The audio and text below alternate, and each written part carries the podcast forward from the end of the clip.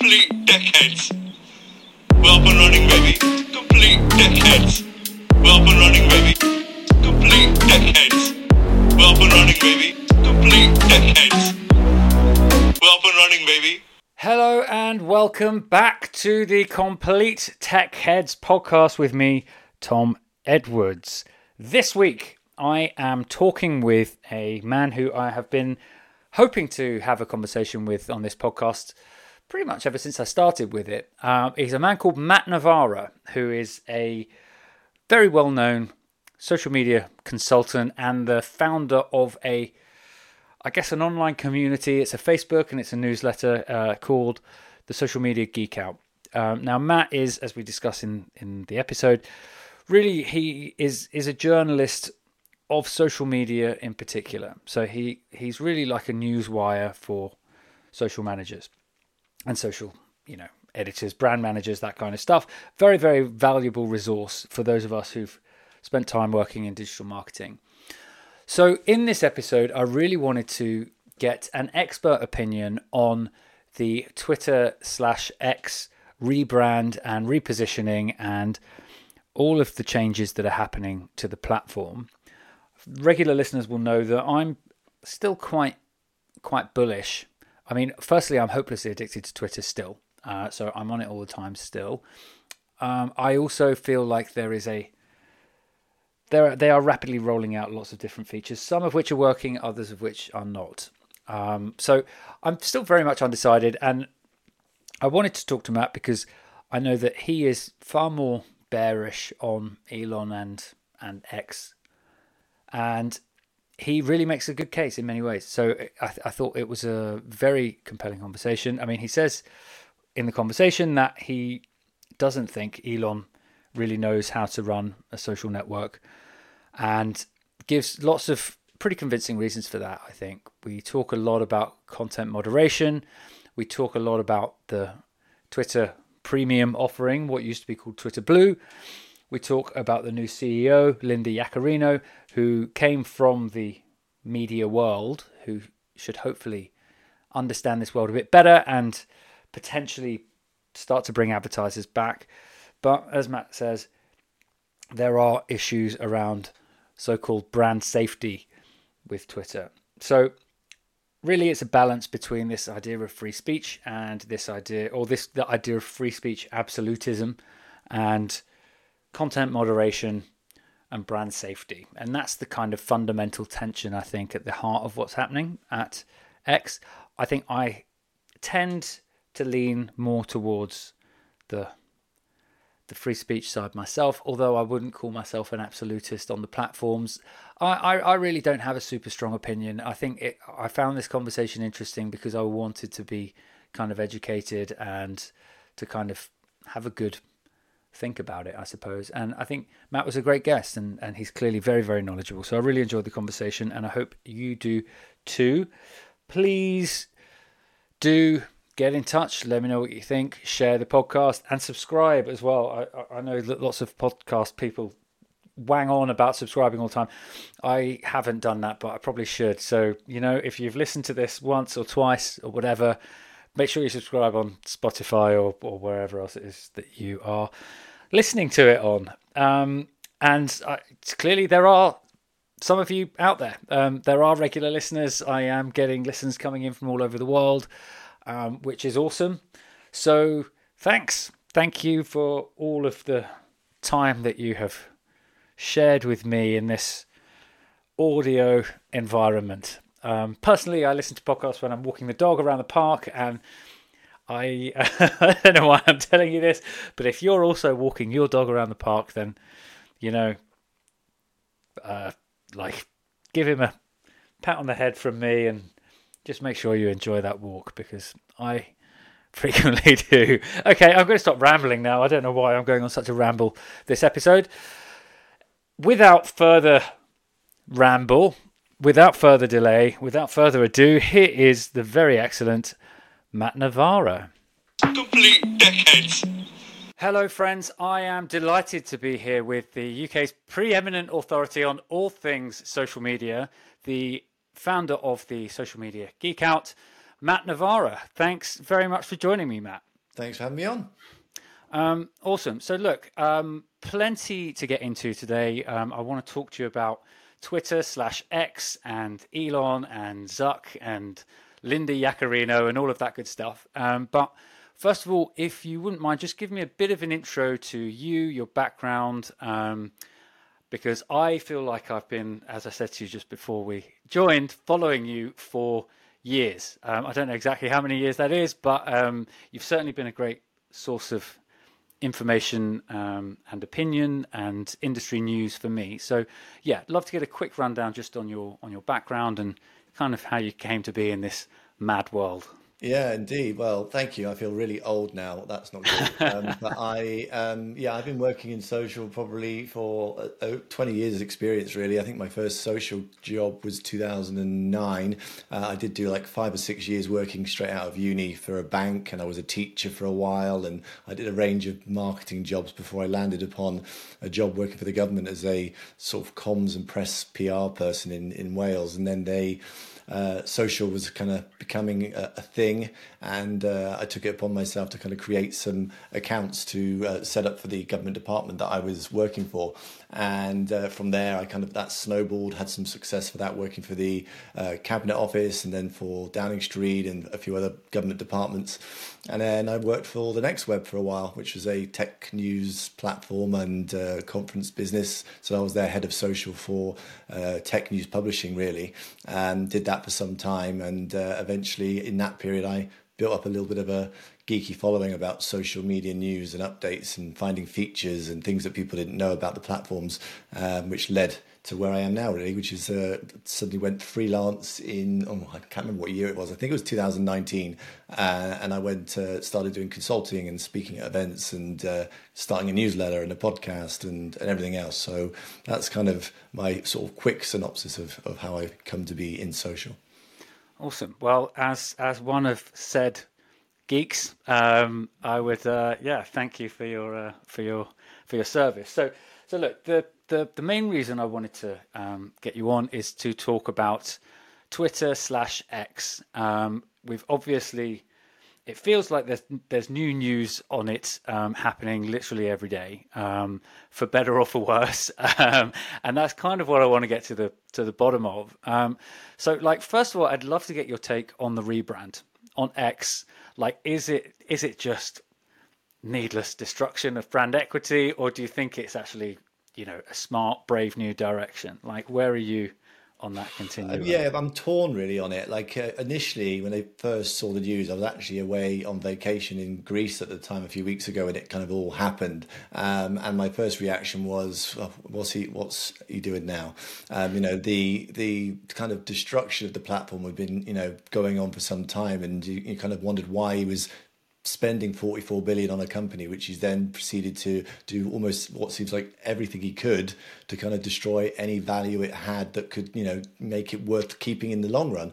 Um, but certainly when the name the branding was destroyed and it switched to x which i think we all kind of knew was coming because he'd been buying the domain and he talked about x and the anything app and he's got this kind of addiction and like kind of need to have like an X um, platform. So we all sort of knew it was coming. I don't think we quite realised it would be so dramatic, but we should have probably guessed it would be in some ways, given you know the speed and the, and the kind of chaos of the previous other changes. Um, but yeah, you know, Twitter's you know was a cultural phenomenon in many ways. It may not have been the best business from a revenue point of view, and it had the same challenges and risks and issues that all social platforms have with content moderation and har- harassment and bullying and, and everything else that comes with you know a social network.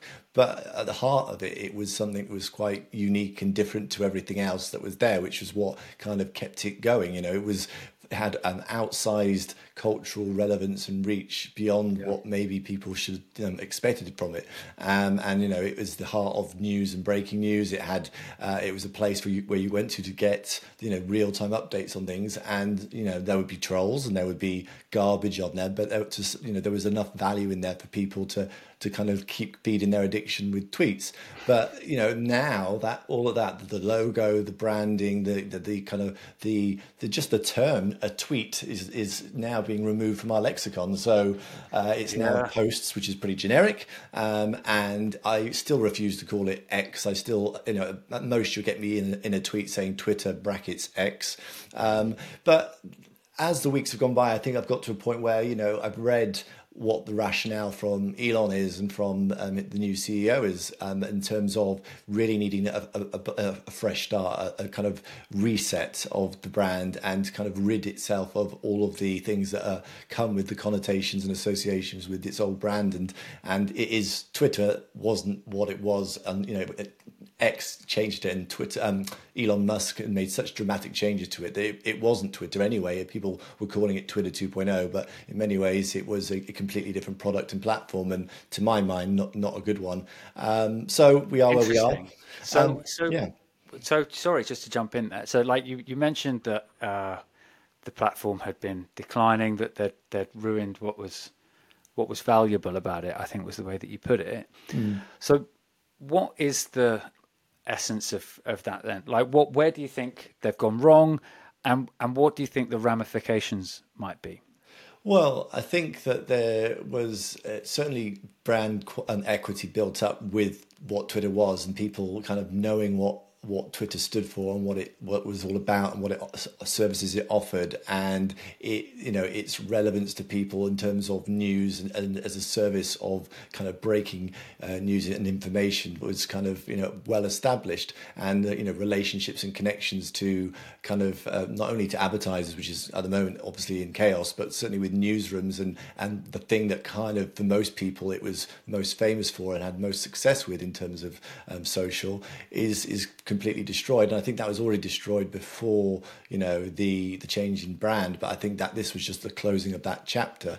Um, I think that it does present new opportunities now because you know they've completely got rid of everything that was Twitter. There's just a few, rem, you know, sort of remnant parts of, of it to remind us of what it was, and at the heart of it, it's still pretty much the same basic platform, but I think we're going to see even more changes over the, the months and years ahead, and and whether that that's for the better.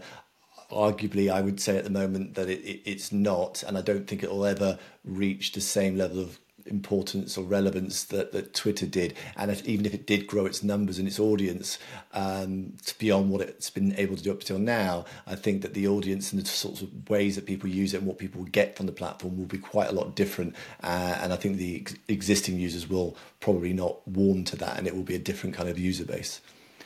Interesting. Yeah. I mean, so, so I am. I'm still hopelessly addicted to Twitter slash X, much as I, I have been for years. Um, but it's obviously changing.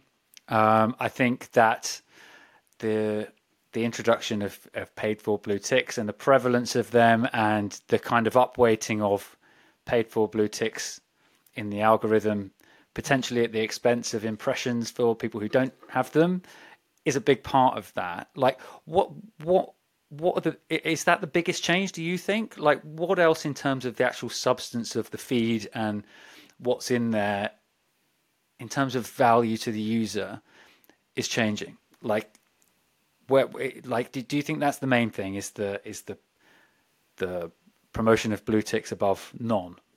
Well, I think that's that was a significant moment in its in its recent history in terms of the, the period since Elon's taken over. You know, the destruction. Um, you know, completely putting a sledgehammer through what most people thought of a verification or what they expected from it. You know, yeah. from, from, my it, no, verification has never been perfect, and it's never been ideal in terms of the, the, the method and the the process for choosing people to be verified or requesting to be verified. Um, and it wasn't foolproof in terms of you know it being 100% certain that the person with the blue ticket was actually really useful you know that's the, the thing of that is it's all very subjective however in terms of you know for me going on the platform and being able to use the verified tab to identify out of the many notifications that are on there every day, which ones might be slightly more important or worthwhile checking because it was from a verified account. That was quite a significant, valuable tool to both journalists, to regular power users, and to to other users that, um, as well. Um, but now the blue tick doesn't stand for or doesn't have any. You can't have any confidence or trust that it's going to be someone that's going to have, be posting things that are useful to you or interesting or valuable because it's now a pay to play. Anyone can pay to have um, Blue, and so I think the majority of the people now that are uh, what they call premium, it's not Blue anymore, it's called premium, um, are God, accounts that I have missed less, that one. well, even, they've only just changed that. it, and you, would be you'd be forgiven given the amount of changes. But the um, yeah. the, uh, yeah the majority of people that are verified are um, have less than 100 um, followers uh, or less than 200 followers, and right. it's still I think less than between something like half a million and, and three quarters of a million people out of all of the users on Twitter who have paid for premium, which is 0.5%. So it, it has completely transformed the platform. That's that one single thing. And we saw the crazy and chaotic implementation that was the start of brands starting to get um, uh, fright, frightened of using the platform and, and resisting using it. And they're still fighting to, to recover from that. Yeah. So that's a a great segue into my next question. Um, so you are um, obviously you're a, you're a consultant amongst many other things. So presumably you're talking to advertisers a lot, um, as as am I, my day job. Um, so I think the introduction of Linda Yaccarino as someone from the media world um, was obviously intended to try to bring advertisers back on side, try to make the platform compelling for brands and as a you know as a as a valuable platform. What's your take on on Linda? Do you think she's doing a good job so far? How much of a job ahead of her do you think she's she's got? Um, yeah, you know, I wasn't um, that familiar with her until the role that she took on at Twitter. Um, I'd sort of seen her name mentioned in places. She was, you know, obviously worked with NBC before, and those that work heavily in the advertising field and particularly in entertainment fields, and if you're sort of US based, will be more, much more familiar. Which obviously I, I, I wasn't at the time. But um, in terms of the things that she's attempted to do and is trying to do, you know, all make sense. They're all sensible things. You know, courting um, sort of really important advertisers, trying to recover a very delicate situation in terms of the relation, strained relationships with advertisers due to Elon Musk's behaviour and tweeting, and also his um, decisions around content moderation and his overall ideology and his ethos around what he wants the platform to be. This whole free speech absolutionist stance, which you know uh, we could probably spend an hour debating, you know, the the intricacies of that. But to my mind,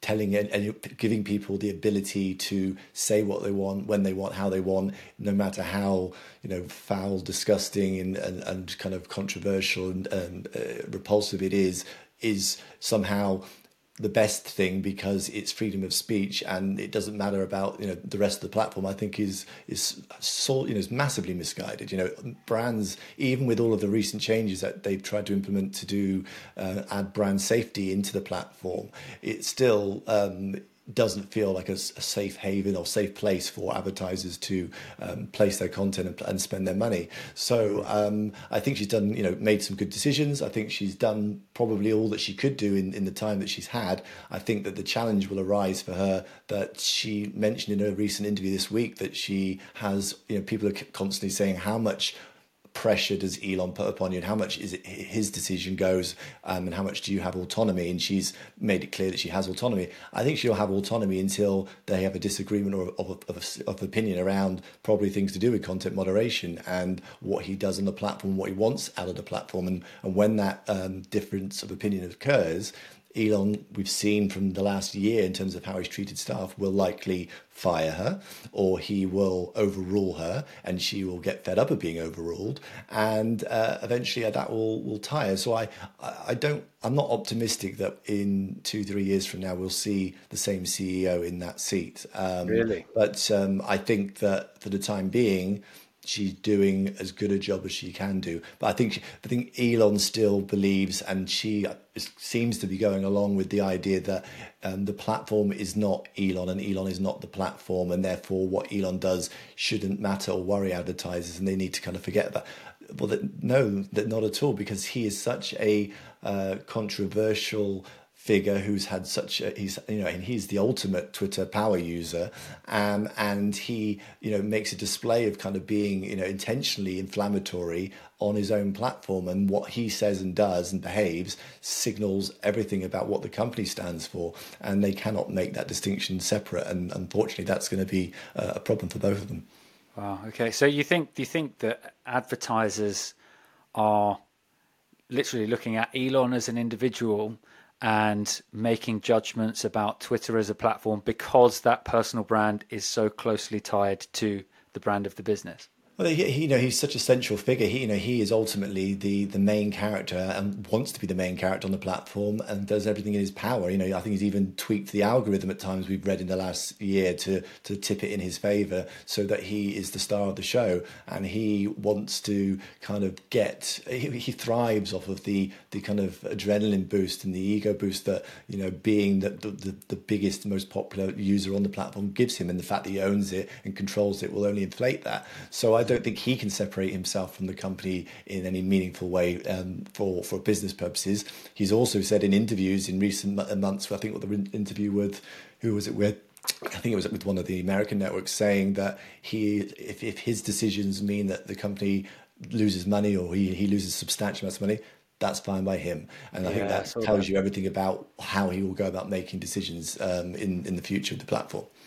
Yeah, I mean the free speech thing. I, I, don't want to get I don't want to get bogged down too much in free speech, but it, it's interesting. I was talking to a a company called Mantis Analytics in in in Kiev last week. A guy called Anton, um, and they're building an AI platform to try to identify and combat misinformation, disinformation. So we were talking about the difference and malinformation and you know trying to kind of categorize these different types of content mm. And in terms of their relative danger. And I think in a case like Ukraine, it's it's a bit more cut and dry, right? Like it's it, like a lot of the time, it's like battlefield information or it's deliberate, you know, Russian propaganda or whatever. It's, it's I think it's very clear, you know, that they're fighting a war. I think often in the West, in the UK, the US, there probably is more grey area, right? And it is, it, and as you said yourself, I think every social media company has had real struggles with content moderation. Uh, like, do you think like this is the kind of thing that Facebook has spent years and years trying to perfect, and then you know Twitter has just come in and like a bull in a china shop, just sort of thrown all of that received wisdom out the window. I think that Elon Musk, at the, at the heart of all of this, doesn't understand how to run a social network, uh, and right. his to my mind, in my opinion, his previous business success and his financial success, which probably signals to him that he, you know, his um, smart decisions in the past and his achievements in the past are giving him such uh, an ego kind of swell that it, you know thinks almost that he can't make any wrong decision, um, or, or maybe it's not that. It's just that he believes that you know that the the mistakes he's made are insignificant and that you know that learning on the job. But ultimately, he understands how to make this business a, a successful one. I think from a kind of basic operational level and, and from a squeezing out the revenue and cutting out the costs and, and driving down expenses and you know all of that sort of efficiency side of things you know he's clearly very talented at that and has, and has done what's been needed to do regardless of whether the way he's approached it has been yeah. uh, appropriate or reasonable or whatever else but in terms of the the human element, um, the psychology of social media and how people interact online, and and what you know by pushing in one thing here, something else pops out somewhere else in terms of the the, the kind of effect of his decision making on a social network. I don't think he fully understands that, and, and I don't think he will accept that others know better. And he's he's previously fired people for suggesting that he, that they do know better and that he is wrong. So I think that's that's part of the problem. Um, in terms of the, the content moderation side and the kind of um, decisions to kind of pull down the safety rails and safety guards and to give people more freedom of speech but not freedom of reach, which is a mm. mantra that's been preached by for a long time. I think somehow that Elon thinks he come up with that and he obviously didn't. But um, I think they're misguided decisions and they are not ultimately going to serve his business well in terms of creating a platform, whether it's um, one that generates revenue through subscriptions or through um, being multi, you know, offering multiple services all through advertising is that that is appealing and attractive to um, advertisers or subscribers or mainstream kind of users because uh, we've seen in history with all of the platforms that when platforms become toxic and um, have problems with content moderation they don't become, they're not pleasant places to be. There's all sorts of legal and regulatory problems that it brings with it.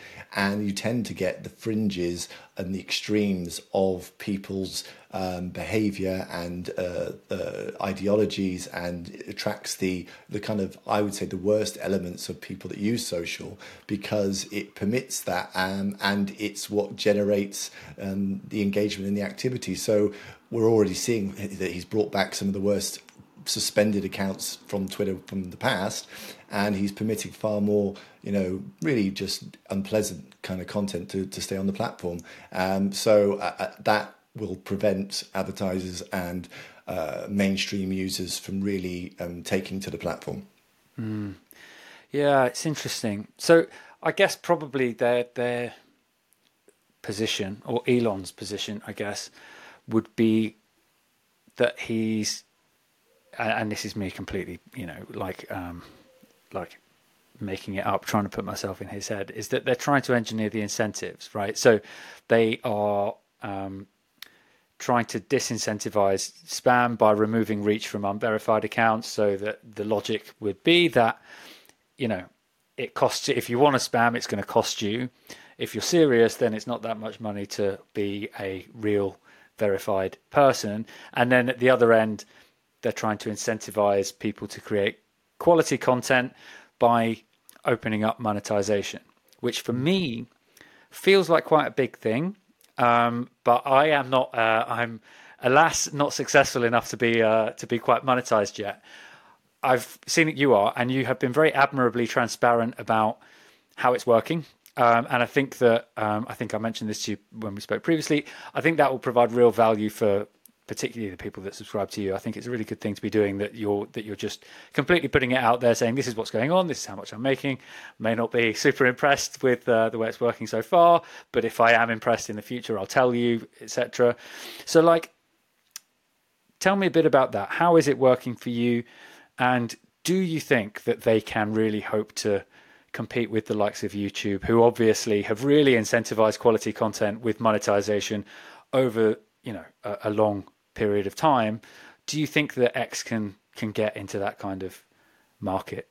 Well, there's a couple of points to unpack there. So, kind of going back to what you said at the start of the point around um, the fact that you know by creating a subscription-based platform and you know raising the barrier to entry for spammers and scammers, you know that's that's a good thing. There's you know there's no question that that's a, a, a logical, sensible thing to do, and it's obviously been a smart decision in the sense that we've seen Mark Zuckerberg copy that. And we've seen Snapchat do something similar. So there is yeah. there is something in there. But again, I think the implementation is has a lot left to desire. But um, but that's cool. But there is only still half uh, percent of the total users, um, sort of uh, active users on the platform that are uh, verified. So in terms of how much was that half a percent? You said half a percent. Wow, what's that? I didn't know that. Yeah. About 500, 600, maybe maybe a bit more thousand um, accounts in total. Wow. And so, in terms of how much revenue that generates, clearly it's a you know insignificant amount. Really, it, it's also doesn't seem to be growing at any significant rate with no signs of such benefits that I can see that are going to ramp that up. Um, in terms of you know the rest of the ninety nine point five percent or whatever of users that are not verified, therefore can spam. Admittedly, you know it, this, his logic is that if you only give those with blue ticks and, and, and premium accounts who've paid the additional reach and stuff, that will kind of curtail it, and, and maybe it will. But but I'm not seeing any signs of of that benefit. If anything, I would say the platform has got more spam, more scams, more toxic content, more problematic content than it ever had. So mm. it, unless I'm missing something, I'm not sure how it's meant to, this is going to work. Um, in terms of um, the monetization side, yeah, you know, I. I so I worked out that in the last six months, I my accounts generated 61 million impressions, which is a fairly decent number.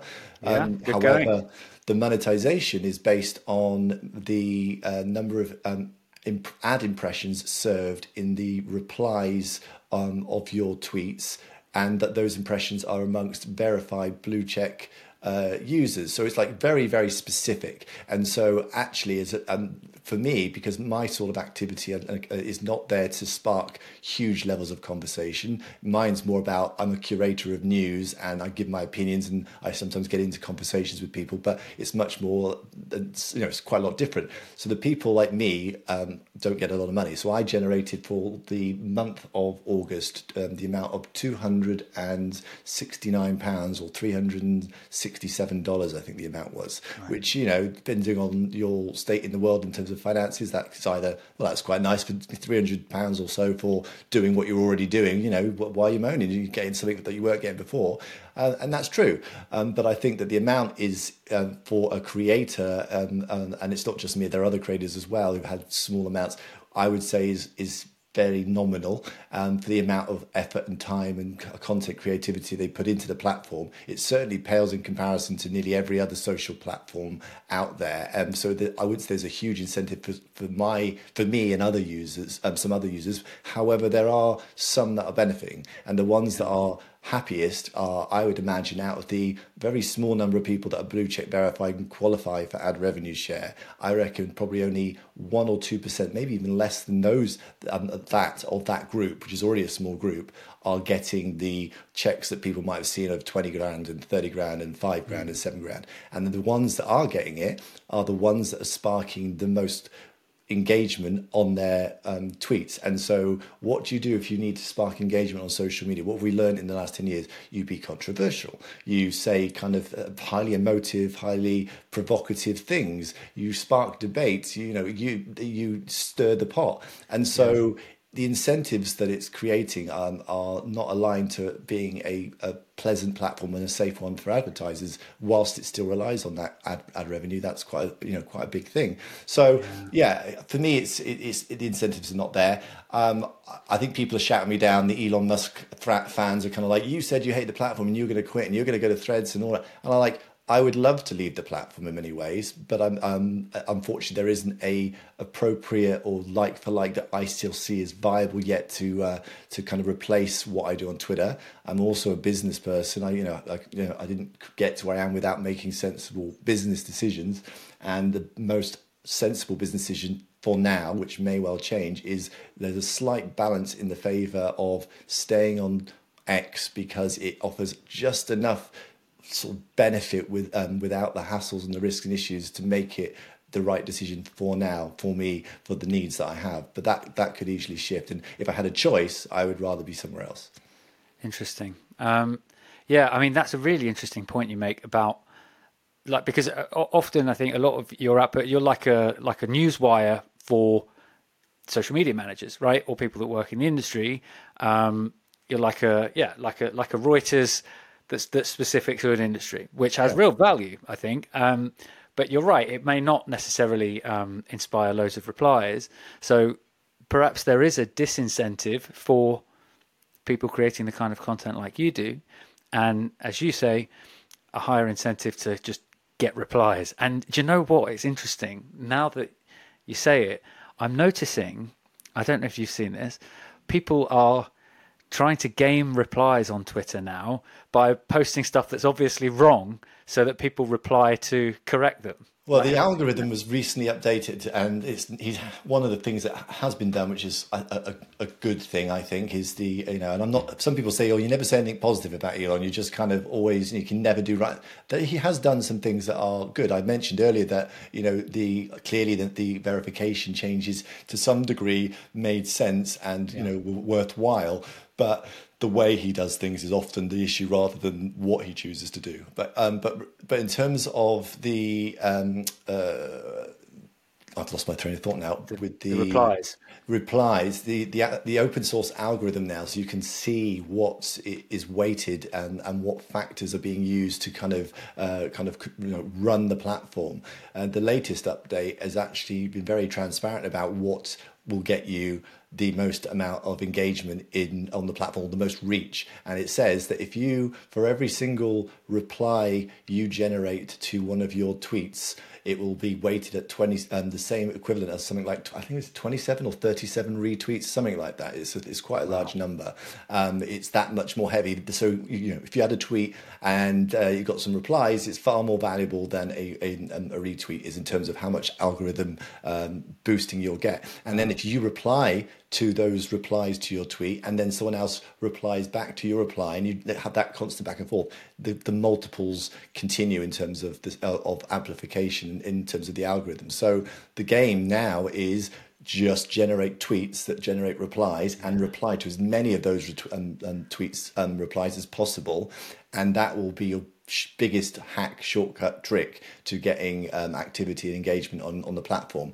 And it, you can see how that could be a good thing because sparking debate is, is often a good thing and having meaningful conversations with people. But the sorts of people that are now heavy users of the platform the sorts of people that are most you know, uh, likely to pay to um, to, um, to to qualify for this sort of amplification are people that are super fanatical about Elon Musk, who are right wing and, and alt sort of platform people you might find on 4chan and people you might find on any number of the other alternative platforms where anybody's banned on another social platform goes. Those are the people that are likely to pay for Twitter Blue, and we are seeing that. And then those are the ones that are creator ad revenue share incentivized as well. And those are the people that are going to get the most amplification based on the latest changes to, um, that we've seen to the platform. So it's all shaping up for for me as a platform that is not going to be pleasant um, and is not going to get better anytime soon for those that want it to be less toxic and less controversial and less free speechy. Mm, yeah, I mean, I, I mean, this is, I don't know how shameful this is to admit, but like, I kind of find some of that more engaging. I don't know, like you know, like well, uh, there, people do, and you know, yeah. we've seen before that you know, like people. There, uh, there is a certain um, groups of people in, in general that you know are drawn to kind of um, being as opinionated and as controversial yeah. as possible, and, and kind of and you, it triggers you. You know, people get triggered, and it's it's addictive, and you get in, you get into these spats, and so um, I'm fully addicted. I'm, yeah, uh, and, and Twitter is. Like, you know, before Elon Musk, you know, Twitter was always known to be a place where people go and shout as loud as they can yeah. and, and, just be angry about things. And, yeah, and, and it has kind of always been like that, hasn't it? Like, like you know, uh, I've been on Twitter for a long time now, and it has always kind of been a bit of a cesspit, right? like, I kind of feel like that's part of the reason why people like it well, in it a way. It was always a, a, little bit of a hell site in the, in yeah, the past. It's yeah. now just even more so, and the, the, the the kind of the mix the mixture of of the, the people that are on there. There is an increased amount of people that are. In, to my mind, sort of the worst characters in those sorts of spats. People that will you know conspiracy theorists people that you know have strong opinions on politics and religion and and often opinions and views that are not only highly different to the, the what you might class as mainstream, but the the ferocity and the the vile nature in which they're happy and prepared to express themselves about those things and at the detriment and, and to anyone on the receiving end of their vitriol. You know, they, they, that, that's that's the problem. You know, I've got no problem with people having opinions, um, different opinions to me. I think free speech is a very good thing, and I think it's important that people have the right to do that. But free speech, I think, still has limits. It doesn't mean that I can should be able to go on a platform and share pictures of a dead baby, or I can go on a platform and, and talk about sort of sexualized images of children and say kind of things that uh, things I, I think it's amazing. I love it. I think it's perfectly fine, and be allowed to say those things. They're highly offensive. They're mm-hmm. by anyone's standard inappropriate and not deemed as needed or necessary to have a civilized debate. And I think that you know free speech has its limits, and I don't think Elon cares for that too much. No. Um, so, in contrast to the picture that we've just spent uh, some time painting of Twitter, um, the free speech absolutist cesspit, let's say, um, which you know I uh, have to admit that I I am still a one hundred percent. Um, well, I'm still there as well. I'm, I'm in it all the time, well. so I can't. I, you know, like I, I think I, you know, I, I, I think I, I, tend to agree with you on, on some of the points you make. Like, definitely, I don't think I'm definitely not a free speech absolutist. Like you know, you've raised some examples there. I think yes, for sure, we can't just be a we can't just turn it into a asylum. Do you know what I mean? Like there has to be limits. On the other side, we have threads, and I have to admit, I haven't really looked at threads too much. I haven't. I haven't found it's got the same level of like. I don't know. It doesn't grab me in the same way. What's your take? Are you all in on threads? Are you finding it super engaging, or have you been disappointed so far? So I was, you know, really kind of keen for it to be as uh, awesome and obviously wanted it to be the the off off ramp for Twitter that I could take to transport what I do on Twitter to another platform and there was we I think high hopes that it, it would be I think there is still possibilities that it could be um, I think my first day impression, which I think uh, um, was included in lots of articles and people sort of picking up on commentary about what people thought. You know, I my first opinion in the first 24 hours was this is good. It's very good. I think that was something like that was my words. It looks and, great. It, it looks like really slick. I think. It, it's simple. It looks. It, it's. It, it's strategically, unashamedly, very similar to Twitter in terms of the core functionality. It's like I describe it as Twitter with an Instagram skin. Um, yeah. It's kind of like it's definitely, and I think this is one of the major problems for for people who are on Twitter and feel like I do. And I think there are quite a lot of people that are similar to me. Like they they use Twitter in some professional capacity, or um, uh, as a journalist, or as a creator, or or a heavy user of the platform, who don't make any money from it and don't like the changes that Elon's made and have all the concerns that I've got but are desperately looking for somewhere else to go. I think there's a, that's a big part of why that launch for Threads was so successful because there was a pent up mm. demand for an alternative to Elon's hell site, and unfortunately, it's not proved to be the kind of thing that people want it to be yet. And one of the kind of things that suggests it might never be is the fact that uh, Adam Mosseri, the head of Instagram, who's in charge of the product for Threads, has said, you know, quite i think people misreported it but his words were along the lines of we're not going to do anything to encourage or incentivize or in, um, you know, motivate journalists news politics and all of the stuff that kind of is at the heart of twitter to shift onto their platform because they recognize the problems that that causes. They've also got a, an atrocious and kind of pretty much destroyed relationship with the news and media industry anyway, given what they're doing in Australia, what's happening in Australia and Canada with you know banning of news content and all the rest of it. Mm. And we, you know, they've scolded um, their, and burnt their bridges in terms of relationships from, with publishers. But that aside, they don't seem to want to court it. But I think it will, if it's going to go over there, it will migrate over there, and people will, you know, see it in, anyway. But the platform just doesn't feel like Twitter in the way that maybe people need and want it to for those that want it to be a direct replacement.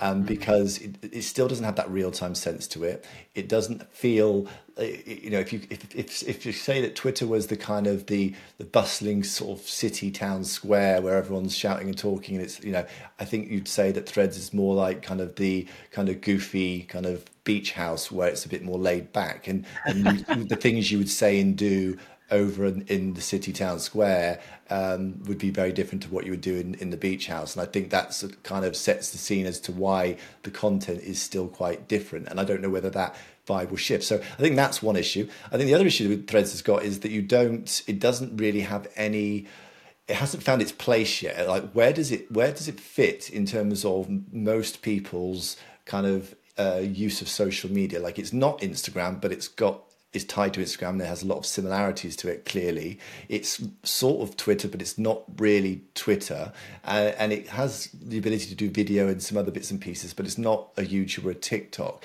And so then you're left. At, certainly, I felt I'm like, well, if I want to do tweety sort of, Twitter sort of stuff, Twitter still is by far the place to do it, not Threads. If I want to do video in or there's, I go to YouTube and TikTok, and I start going through all the things I'd use social media for, and I'm like, so what? What do I use Threads for? Well, you know, yeah. what, what, where does it fit in? What what's what's what purpose is it serving that it's not served by anything else? And I, I don't think I have identified that. So my usage in the first week, I generated i've got like 11,500 followers on threads which came in the first seven days which was phenomenal because of the tie-up with the instagram um, which was um, genius and very sort of sensible of them to do to kind of give it that lift um, but I, I found myself using it less and less. I, I generally just share like one or two things a week there. There's, there's. I just can't find a reason to be there um, at this time. So that's a problem for them, I think. Um, I think in terms of everything else, in terms of functionality, yeah, there's still missing some key features. Um, I think the ad, advertising bit and the creative monetization stuff that won't take them long to layer on top, and that will help or give um, certain types of users another reason to be there. But final point, I think, is that that I think many people have said if if Threads or Instagram wants Threads to be successful, it's not going to be successful by being exactly like Twitter because Twitter was never very successful in terms of, as, as, a biz, as a business. It kind yeah, of yeah. 300 odd million people compared to most other major platforms which are multiple billion users. Um, it, it wasn't successful in that sense. And revenue wise, it, it made most years it made a loss. I don't think it made profits more than once or twice um, out of its history. So it has to kind of tread this really difficult line of being a bit like Twitter, enough like Twitter that the people who want to get out of Twitter to do things that they do on Twitter to come over. But it can't be too much like it because they don't want the news and all the politics and all the aggro that comes with it. It needs to be something that's different so that the people who never use Twitter because they didn't think it was for them or hated the site and they were the other, they were elsewhere on TikTok and everywhere else, they they need to create a platform that's going to appeal to those people, which Twitter wasn't so it's quite a difficult challenge, and I, I think the question that sits with me now, as we where we are, is um, is the situation that Instagram and, and and Threads will never be a multi-billion user platform and as popular, uh, uh you know, more popular than what Twitter ever became because text-based social media just isn't appealing. It's never going to have the potential to do anything more. And it's it's you know maybe Twitter actually got as much as you can get from a platform that's centered around text as its kind of key format, or not. Um, and interestingly, TikTok this month has and this week has launched uh, text based posts. So everybody's having a stab at it because now's the time. Well, while there's blood in the water and Twitter is or X is wounded, let's all have a go at doing a text based social platform. But I haven't yeah. seen one that says says to me that it's going to be a massive hit. So that, that's where we are. Yeah, I mean, it's like it kind of feels like you know if you're if you're shooting for a sanitized version of Twitter then you've already got LinkedIn, right? Like uh, it's kind of you know if you're looking for a version of of Twitter that you wouldn't mind showing to your mum and dad and your employer, and you know it's like um, nice and happy and not the the you know the hell site or cesspit or whatever. Like that, that's kind of already LinkedIn.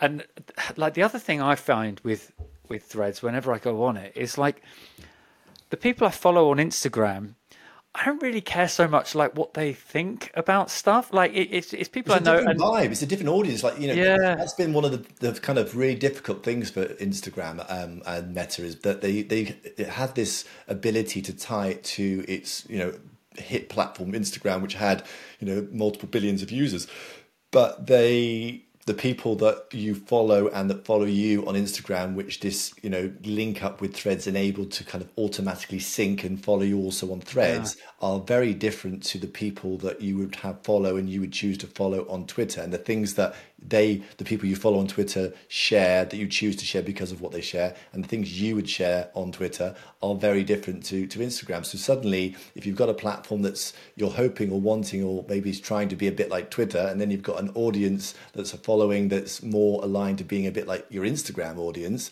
then it's a very confused picture and may well make it very hard to kind of find the right mix of content or what what the right vibe is to strike. And i think that's that's part of the problem at the moment. People are kind of like it doesn't serve enough of a function that the other platforms aren't already serving better. And it, it doesn't um, it's confused in terms of the audience that's there um, so yeah, I think I think that that's that's quite a big challenge for them to overcome. Yeah, um, my, my my working theory on threads, and I don't know whether you'll agree with this, is eventually it will just get in, in, integrated fully into Instagram, and you just have the option to post a, a, a thought in Instagram, and it'll all just be rolled into one. Because I I can't see. I'm kind of like you. I can't see where its place is, and I think eventually they'll just sort of roll it in. I think that so I, I disagree. I think what, what I think will happen is that one of the, two directions it will go will either become a bit like IGTV, where they thought they would have video integrated more into the app in, in, in what they were doing with IGTV, and then they decided let's go with a separate app. It needs to be a separate app, and I think it makes sense and it's the right decision for Instagram to make Threads a separate app. It couldn't couldn't operate in what was already a very bloated platform. If you imagine having Instagram now as it is, and they added a new tab that was kind of content of Threads, it would be buried and it would be hardly uh, used. And so they, I think that would be the wrong decision. And that's why I think that if it doesn't work in the way that they're doing it now, it's more likely to be killed off um, or right. just kind of or, or, very much a minor kind of platform for them which they'll keep ticking along or mm. it will you know stay as it is but I, I, don't see them rolling it in i think that if anything they're desperately trying to kind of um, kill off features and, and get rid of some of the bloat on instagram um, i think it's still very early to say um, that, that it won't be a success i think i still feel like it's some they've got something there and i think there's enough will by both them and the people that want it to be something else that's like Twitter to make it successful. And there's a lot of features that they've still not kind of fully added, like desktop um, web-based um, version that is coming in the next few weeks. And I think that's mm. very significant for the news industry. Not that they're saying they want want them there, but for journalists to have that ability to do on desktop and for social media managers. Um, and the I think the the stuff to do with the decentralized platform stuff is a red herring. I think that that's something that's a, a much further down the line future play. I don't think the average user really cares too much about that. I don't think it'll be a significant part of the, any platform for some time, but they they need to make moves there. Um, but I think uh, when they add ad revenue and they, they give it a bit more of an identity and it feels a bit more real time um, and maybe that will shift things but i still think it, it, lacks a, personality and you know and the thing with tiktok is you know tiktok isn't just a short form video app it's the joyful social media app that kind of it has a very distinct personality. If you go to Reels on Instagram, which is effectively the same product, really, yeah. it's a clone of it. It even though it's exactly the same. Um, and it is served to you in the same way in a vertical feed. When you're using Reels and you're using TikTok, you feel differently, and it has a different vibe, and the content just everything about it screams meta and doesn't have that kind of joyfulness that, that and the addictiveness that is in TikTok. And I think that to some degree, um, Meta seems to have this kind of way of homogenizing and kind of like making it feel very Facebooky, and that isn't necessarily a good thing because it feels a bit kind of like bland. Um, and mm. they, they, don't need bland; they need something a bit more spicy. I think. Yeah, for sure. Um, how are you for time, by the way? I've, I've sure, got... I'm fine. Yeah, awesome. Um, so you mention, you know, uh, the, the fact that Instagram has ripped off TikTok. We kind of spoke about text-based platforms becoming more prevalent. I saw a, a graph on on on Twitter the other day, on X the other day, um, showing all of the different sort of functionalities. You know, live text, uh, newsfeed, and all of the platforms are starting to get all the same ones because you've got vertical video on uh, on X as well now. It feels like they're all kind of figuring out where the fertile ground is, and everybody's going to farm it. Um, to me, is that something that has been a long time coming? Uh, like, I mean, where do you think? What, what, what, where's the end game with all this? Is it just a set of apps that are all basically the same? Well, you know, innovation in, in the social media um, industry has is really you know dipped away in, in recent years. You know, we've seen some kind of new platforms and formats come up, but they've all died or been cloned and then cloned and then then died or kind of not been that important. For example, Clubhouse you know, Clubhouse and social audio was a very much a product of the lockdown and, and pandemic yeah. and, and, that. And then you have BeReal, which, you know, came out with a buzz and then that was cloned pretty quickly and, and it has limited, you know, use now. We've seen Lemon8, which was another ByteDance platform that got a lot of attention earlier this year and end of last year. And that seems to have kind of faded away. Um, do you remember, do you remember Yo? Back in the day. I remember Yo, I remember Peach, I remember God, there's, um, uh, there's there's tons of them when you start looking back yeah. at the yeah. failed social platforms. And they, you know, you know, getting a platform that has network effects and has uh, that can quickly scale and is got a moat that is around it that protects it from just being cloned and becoming a, a feature of another app, um, and having the money, the bankroll. You know, the, you know, part of the reason that um, ByteDance was able to get TikTok to where it is is because they they just outspent everybody. They spent you know billions of, of dollars on um, user acquisition, on numbers of um, even on rival platforms, amongst many other tactics to to drive up um, you know quickly the amount of users on the amount of content on the platform. And mm-hmm. to some degree, Threads' success is, is really um, would not be it wouldn't be alive today if it was somebody else had done exactly the same but it wasn't tied to Instagram because that scaling quickly is really important with the social platform. You need people that you care about and are interested in to be there really early on and creating content. So um, you know there hasn't been a lot of innovation in the space in, in, in social media. A lot of the um, newest features and, and the kind of the growth areas of social media right now in the last few years has been around um, private communities and direct messaging and mm. private social. People of uh, uh, uh, you know having listened to probably what we've just been talking about um, and the, history uh, of social media over the last ten or fifteen years have learned and become savvy that actually being on social media and sharing your thoughts and opinions things is often punished and and can cause you career damaging uh, and consequences or it can yeah. lead to um, all sorts of attacks and harassment and all, all the rest of it so people are sharing privately so a lot of the development of Instagram and, and many of the other apps has been around that area of social, dark social and private social, um, which in, is interesting um, and it makes it cha- challenging for advertisers and um, people to kind of who want to reach those audiences if they're not sharing publicly. Um, and I think I saw a video the other day actually about Instagram. You know, the majority of activity that goes on on Instagram happens in now within um, the private messaging space. You know, people very rarely are posting comparative to previous years on to feed. And uh, I think um, uh, Adam Mosseri was saying, uh, was saying that the people complain, oh, that you don't get, um, I don't ever see any of my friends' posts anymore in my feed.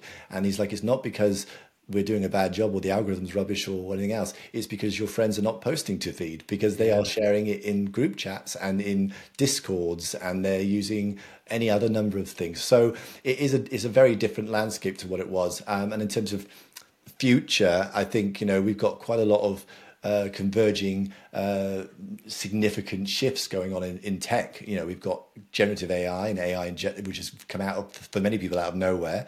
You've got the metaverse, which is a longer term, so AR and VR, and how will that change what's our main device we consume content and, and engage in, in whatever social media we have in, in those sorts of devices. Um, and we have all sorts of things going on with regulation and, pe- uh, and people's awareness of the risks and dangers of social media. So it, it, it's it's a very difficult time to be a social network, and it's also a, a very uh, significant shifting point or a sort of inflection point, I would say, for for what what social media will become. Uh, and at this stage, it, it's kind of like all the cards feel like they've slightly been thrown up, and we're now sort of seeing what the next few years are going to look like. Yeah, yeah, it's. Uh very strange time. They do feel homogenized, I think, and it's almost like that that that phenomenon that you mentioned that that people aren't posting much to Instagram. I kind of feel like that was where Facebook were a few years ago, right? It feels like as with Facebook, so with everyone else. Like as soon as you know your parents got onto Facebook, and and like it became like there were some people on there that you might have friended you know, like five years ago, you can't really remember who they are anymore. All of a sudden, you're a bit more nervous about about posting. I kind of feel like maybe that's. Well, there's that, and there's also to. we've got this other thing which we haven't mentioned, which is um, what's called the you know the creator economy, the, the professionalization of yeah. social media. You know, like we you know, influencer marketing isn't new, and user generated content which brands and advertisers use isn't a new phenomenon. But in terms of where social media was, say in the early part of you know 2010, 2015, and you know people were sharing more publicly, and there was a lot more innovation in, the space. Um, there, um, people kind of stuck to their kind of one or two platforms of preference. So maybe they use Facebook heavily, and maybe they use you know YouTube or whatever mostly. Um, now um, there are people are using far more social media apps than they ever were. They're, they're spending time across a greater number of networks and platforms, and often more niche um, um, platforms or in communities within bigger platforms that um, enable them to kind of feel more open and and engaged because it's more like-minded people.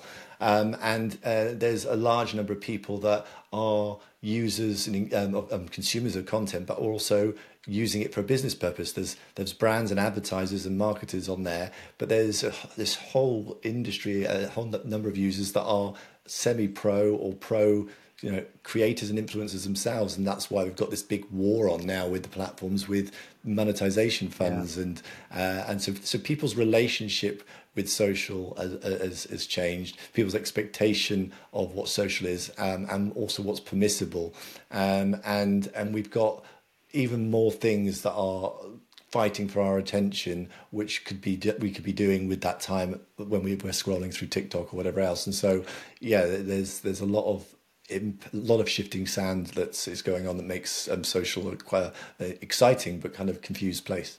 Mm, indeed.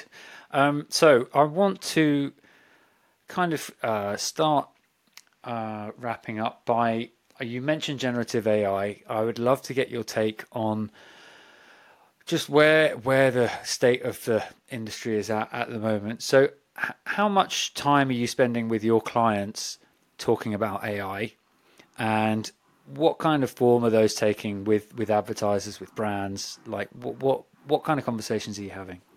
Well, my line of work typically, um, you know, some consultants are dealing with you know, paid social uh, a lot more heavily than I do, and are involved in content creation maybe a lot more than I do. You know, my mine tends to be far more zoomed out and sort of strategic from a from a higher a higher vantage point, um, okay. and I tend to work with typically larger global companies, less than you know small to medium sized companies, um, and that's quite a significant point because I think the some of the biggest impacts that people are seeing with AI in terms of advertising and marketing and social media is the platforms really ramping up uh, and investing in making their ad products better because of with AI. So making targeting even more sophisticated and automated, um, and enabling um, companies and uh, uh, brands and advertisers to create content without having to need maybe a separate expert kind of content creator to do it for them. They can use generative AI to produce the image or come up with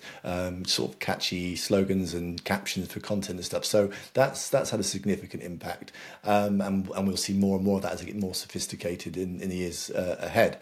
Uh, we've also seen platforms like YouTube and TikTok using AI to help make the content creation process for regular users, but also more professional creators, simpler and easier. So, you know, auto cropping of content for them, um, automatically detecting, you know, what's in the video and, and suggesting effects or suggesting music that could be used on them. So, all of these things are, are going on as, as well as use of um, AI to improve the um, sophistication of the algorithms. You know, Meta's spent the last few years trying to catch up with TikTok in terms of uh, shifting from a social graph to a recommendations engine, and it's kind of slowly getting there now.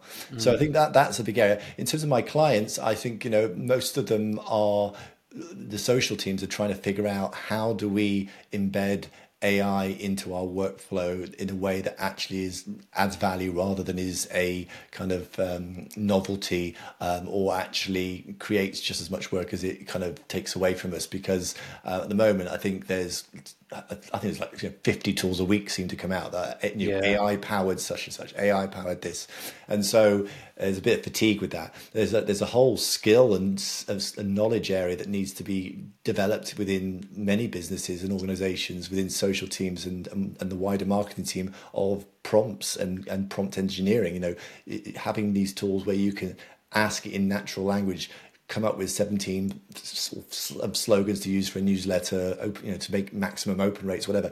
You, there's so many ways you can say that and uh, sort of program these um, AI and, and uh, large language models to kind of give you uh, a response that will be useful.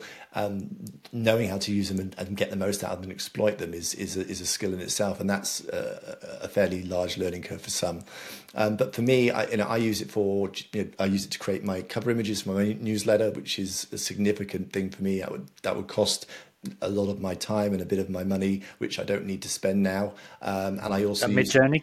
Sorry, uh, so Midjourney. Um, yeah. I use I use a combination. Uh, to be honest, uh, you know, uh, pretty much the, the mainstream um, uh, tools that are out there, but that, but increasingly, you know, the OpenAI's and, and a couple of other kind of dominant platforms are being integrated into Can, you know Canva and into Adobe mm. and, and, other platforms. Yeah, yeah. And I think that's the thing that's going to people don't most i would imagine that most people don't want 17 different ai powered tools they want the tools that they're using to be better than what they are now with ai as a layer on top that's been integrated into it and so for me many i get all these tools that come across my um, desk so this is a really cool thing that does you know helps you send emails without you having to write you know you can figure out, figures out what you want to say but most of them are separate from what i'm already using it requires an additional plug-in it requires additional steps and then it's not 100% great. It's sort of like 70% great. And so I still have to kind of tweak things. And every time I've done all of that, it's not worth it. So for me, many, many of the sort of benefits I'm,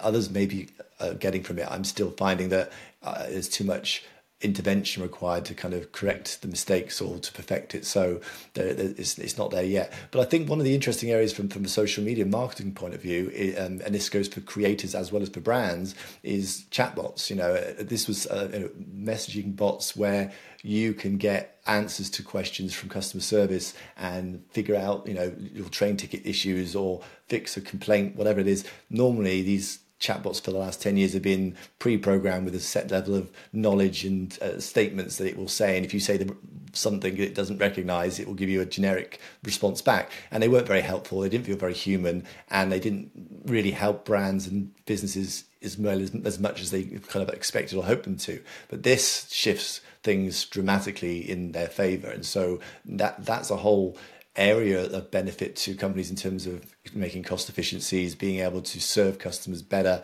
in what feels a very natural way, um, and, and and when you start laying on top things it can do for you, and think about all of the things that brands could do to make it uh, more useful to you um, when you engage with it, and beyond just answering a simple question, um, like giving you the bill to download. Can you give me three copies of my statement to download? And can you also tell me what, what people did I call on the 7th of November and, and what's the charge, you know, and it can do all of those things, you know, within limits you should expect nowadays that AI and the chatbots that are set up can do to do that and a lot more. So I think that that's going to be an interesting area to see how they use it, um, AI going forwards. Yeah. Yeah.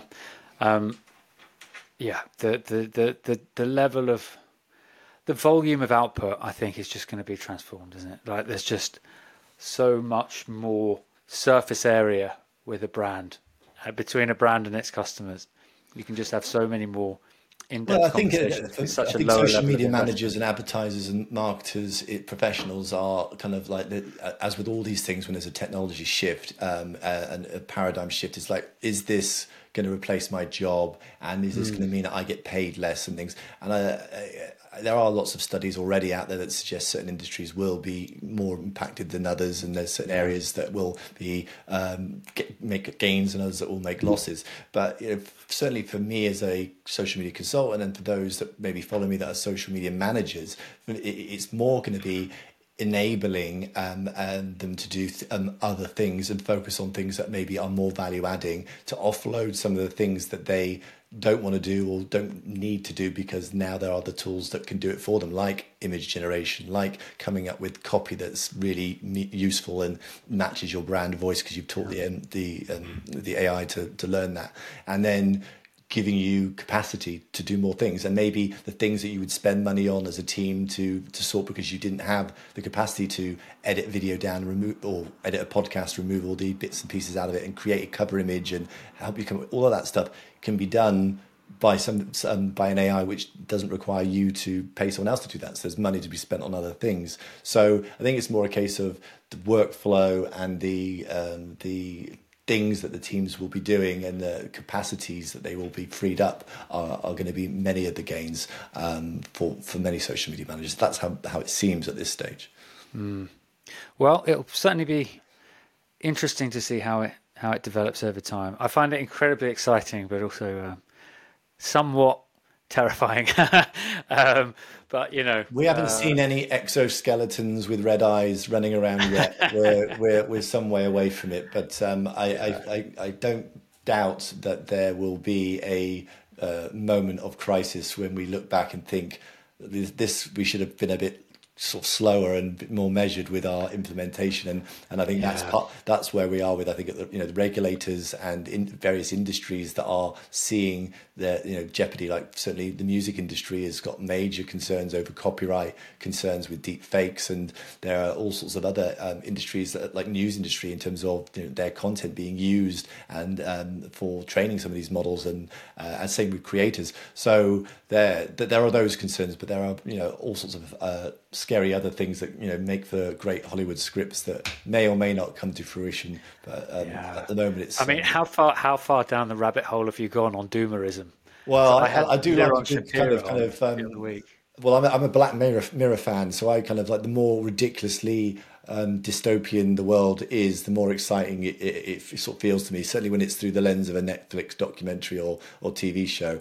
But um, but yeah, I, there, when you start reading some of the kind of there was one this week actually that they had this um, tool AI tool that was able to listen to the audio of yourself um, typing, um, and it would be able to tell you tell what your password was from your keystrokes from the audio of it and God. then you start thinking like we don't need to give scammers and spammers these kind of like abilities. They already have ways to kind of convince us to click on links and then send on friends on messenger these dodgy kind of content. So uh, yeah you know yeah. We're, we're only seeing the beginnings of how how it will be abused.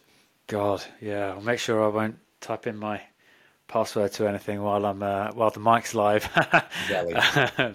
Jesus. Um, all right. Well look um, one last question for you, uh, Matt. The uh, the Musk Zuck cage fight. Who's winning?